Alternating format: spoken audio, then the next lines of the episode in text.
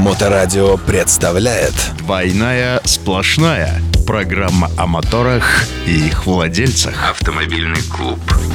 Программу представляет строительная компания gregorishouse.ru Строительство загородных домов и бань в Санкт-Петербурге, Москве и регионах. Gregory's House. Строим как для себя. Итак, друзья, всем привет! С вами, как всегда, программа «Двойная сплошная». А, рядом со мной сидит Григорий Черняк. Это автомобилист, пилот э, и руководитель спортивной команды S3 Club. Всем привет! С вами Павел Никулин, адепт безопасности дорожного движения, автоэксперт и мотоинструктор. Сегодня мы, как всегда, подготовили для вас несколько тем. Поговорим с вами о э, критериях выбора автомобилей среди россиян. А продолжим, собственно говоря, правилами поведения, безопасного поведения э, в яркую солнечную зимнюю погоду. Ну что, я предлагаю начинать. Погнали. Новости автомото мира. Сегодня у нас э, достаточно интересная новостная тема, и взята она не с обычного портала, а с портала gizmeteo.ru. Итак, какие критерии являются главными при выборе автомобиля для россиян? Аналитики центра NAFI поделились критериями, на которые жители Российской Федерации ориентируются при выборе нового транспорта. В общей сложности в опросе участвовали более полутора тысяч автолюбителей старше 18 лет. Респонденты могли выбрать несколько вариантов ответов. Итак, экономичность транспортного средства – важный критерий для 44% участников опроса. Но на безопасность автомобиля, а точнее на ее уровень, обращают свое внимание 38% россиян. Красивый внешний вид важен для 37%. А размер машины и марка интересны при выборе авто для 36% ответивших. Эксперты аналитического центра отметили, что согласно результату ответов для женщин были более важны безопасность машины и ее размер, а для мужчины тип топлива. Водители молодой возрастной категории 18-25 лет чаще выбирали внешние данные транспортного средства 73%.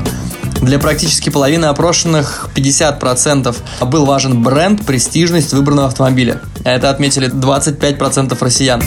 Какой критерий для вас, слушатели Моторадио, является важным при выборе машины? Ну, во-первых, нельзя сразу не обратить внимание на, собственно говоря, того, кто нам эту новость предоставляет. Именно портал Гесметео. Достаточно забавно э, видеть автомобильную статистику от этого портала. Ну да, собственно говоря, ладно. Э, предлагаю поразмышлять над самой статистикой. Э, мы видим здесь достаточно большой процент людей, которые, значит, отдают свой выбор экономичным автомобилям. Но с точки зрения спроса на рынке, я вот не очень с этим согласен, потому что, ну, чего-то я не вижу у нас большого количество продаваемых э, малолитражек, да еще и с маленькими турбованными моторами. Э, все-таки наш автолюбитель э, ну, склоняется больше к обычным архаичным конструкциям автомобиля, атмосферным моторам. Э, если есть возможности, бюджеты, то, э, соответственно, к большим объемам моторов. Ну, тут э, как-то вот идет идет на перекос э, то, что я вижу глазами с этой статистикой. Ну да, ладно, собственно говоря, по поводу размера э, автомобиля, который важен для прекрасной половины. Двойная сплошная. Тут, собственно, ничего удивительного. Мы все прекрасно знаем, что размер важен, но, с другой стороны, чего-то я не очень много наблюдаю в городе девушек на эскалейдах, э, на больших автомобилях, типа там эксплореров, да. Ну, вот, мы все-таки привыкли к такому образу э, девушки на маленьком Peugeot скорее, да, чем на, на большом, э, большом внедорожнике. Ну и опрошенная аудитория в полторы тысячи автомобилистов тоже так особенно не вызывает доверия. Ну, немного, немного. Полторы тысячи автомобилистов – это совсем, собственно говоря, небольшая группа для опроса. Хотя, в принципе, достаточно, если правильно опросить именно разные социальные группы, возраста там и так далее. В принципе, да, достаточно для того, чтобы понять какой-то средний срез. Ну, а если вот так вот объединить все, э, так сказать, топовые позиции из этого спроса в один автомобиль, то мы получим, ну, скорее такой средний размер размерный, компактный обязательно симпатичный автомобиль от именитого бренда, потому что мы помним, что бренд э, тоже выбирает большое количество россиян. Э, собственно говоря, мы получим э, примерно маленький кроссовер европейского производителя, что-нибудь типа Volkswagen Tiguan, допустим, да, на, на маленьком турбомоторе. Э, насколько это реально в России, ну, у нас люди хотят покупать э, среднеразмерные или даже э, совсем маленькие компактные кроссоверы, но вот сейчас, по крайней мере, вот из цифр э, продаж можно сказать, что потихонечку на себя перетягивает, перетягивают одеяло все-таки китайцы. А значит, бренд э, здесь э, не столь важен, сколько важна цена. Хотя, безусловно, если мы говорим в абсолютных цифрах, то китайцев э, практически незаметно. Но их рост, то есть то, как они растут год год от года, ну, на самом деле заставляет задуматься, что э, на российский рынок они могут войти еще в будущем достаточно, достаточно плотно. Хотя э, в целом э, динамика по вот именно кроссоверам, пускай без маленьких моторов, а скорее с такими обычными для нас, да, там 2 литра бензин, вот что-то такое, да, лучше атмосферное, ну вот, оно, оно имеет место быть. Автоклуб на Моторадио.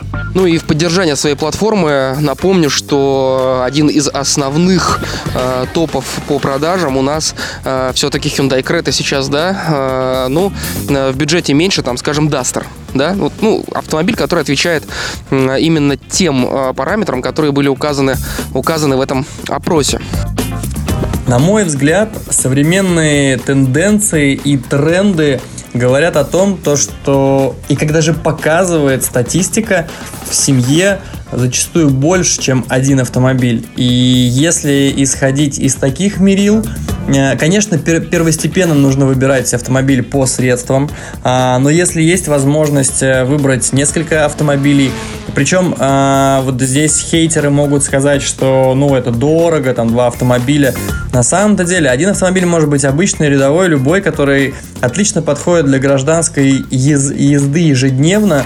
Любой автомобиль народной марки будь то Renault Logan или Ford Focus или Hyundai Solaris или там, а, ну, там э, по финансам, да, соответственно, но новый автомобиль, который практичный, который можно ездить каждый день на работу, э, и он отлично подходит для ежедневной эксплуатации, и, и голова не болит о том, что в нем что-то может сломаться.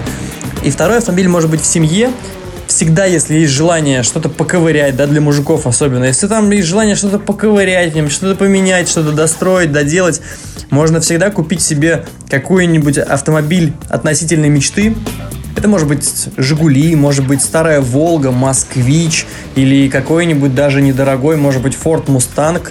А, они совершенно дешевле, чем средний рынок новых автомобилей, а, даже пусть будет Б-класса. Поэтому э, вот по критериям очень интересный такой вопрос выбора, потому что я точно знаю, что для меня есть отличнейшие огромные автомобили с э, объемом двигателя более 5 литров, и также я понимаю, что есть очень крутые маленькие машинки, которые очень э, креативно сделаны как внешне, так и внутри, и отлично едут по своим всем техническим показателям. Ну, это да, такая история, как бы в итоге, конечно, каждый выбирает по своим критериям. У нас у всех они э, свои. Именно поэтому мы имеем такую разнообразность э, марок, брендов стилей, классов э, и так далее, собственно говоря, представленных на рынке автомобилей. А статисты, что статисты? Ну вот они фиксируют потом, э, сколько из нас было друг на друга, собственно говоря, похожих. Ну что, я предлагаю нам идти дальше. Тем более, что дальше нас ожидает э, безумно актуальная история, э, связанная с зимним солнцем. А оно у нас в Питере, к сожалению, или к счастью, ну, к сожалению, наверное, да, для автомобилистов, непростое. В частности, солнце у нас высоко не поднимается, и пускай у нас не так много солнечных дней, но э, в безоблачную солнечную погоду зимой солнце бьет прямо в глаза. Безопасность на дорогах. Если это разбавить еще снегом или ледом, гололедом на дороге, от которого, собственно говоря, солнце отражается, то ну совсем беда-беда, и ничего не видно, и могут быть э, всяческие неприятные события на проезжей части. Что, собственно говоря, и случилось 12 декабря, вот как нам сообщает портал ДТП и ЧП, э, на Пулковском шоссе в сторону города случилось ДТП, и, как э, сообщают очевидцы, случилось оно в чистом виде из-за вот такого ослепления солнцем. То есть э, один автомобиль совершил наезд на впереди едущий автомобиль, э, в второй или в третьей полосе, то есть даже не у края проезжей части, именно из-за того, что не увидел, не увидел впереди едущий автомобиль, будучи ослепленным солнцем. К вопросу солнечной погоды и того, как это может быть в Петербурге, хочу дать свою обратную связь. Для меня это было очень классно, потому что э, на протяжении недели или двух, э, я думаю, вы заметили, стояла наикрутейшая погода в Петербурге. И от солнца можно было, ну, лишь, наверное, защищаться солнечными очками, но при этом это же так классно, когда такая отличная сухая морозная погода в Петербурге. Точно лучше, чем слякоть. Что касается непосредственно того, что слепило солнышко, ну, опять же, это, наверное, вопрос больше к либо неподготовленным водителям, либо водителям, скорее всего, без опыта, потому что опытные водители понимают, что у тебя есть козырек, есть солнечные очки, всегда можно чуть повыше сесть, поэтому давайте пройдемся просто по, по лайфхакам, э, что можно сделать в первую очередь. Самое простое, это можно просто резко выпрямить спину и сесть ровно. Получается, у вас, э, грубо говоря, крыша будет являться неким козырьком. Дополнительно можно выдвинуть козырек. А, естественно, это солнечные очки, ну и всегда это, конечно же, осознанность и э, снижение скоростного режима, потому что пункт правил э, ПДД 10.1 гласит, конечно же, о том, что каждый водитель обязан соблюдать скоростной режим, дистанцию, соответственно, да, э, всем погодным и дорожным э, условиям обстановки это же базовая, фундаментальная вещь, которая есть и которая должна быть, которая говорит простым русским языком о том, что водитель, будь осознан, ты за рулем транспортного средства. Поэтому, на мой взгляд, ДТП бывают разные, они бывают по глупости и не очень. И здесь, в частности, я бы больше радовался бы солнышку, а, нежели чем думал, как от него спасаться. На самом деле достаточно тяжело радоваться хорошей погоде, когда твой автомобиль разбит, и чужой автомобиль разбит, и еще необходимо возмещать, собственно говоря, ущерб. Поэтому я предлагаю накидать несколько лайфхаков, да, несколько моделей поведения на проезжей части для того, чтобы быть готовым к такому солнцу, что называется, и морально, и материально во всеоружие.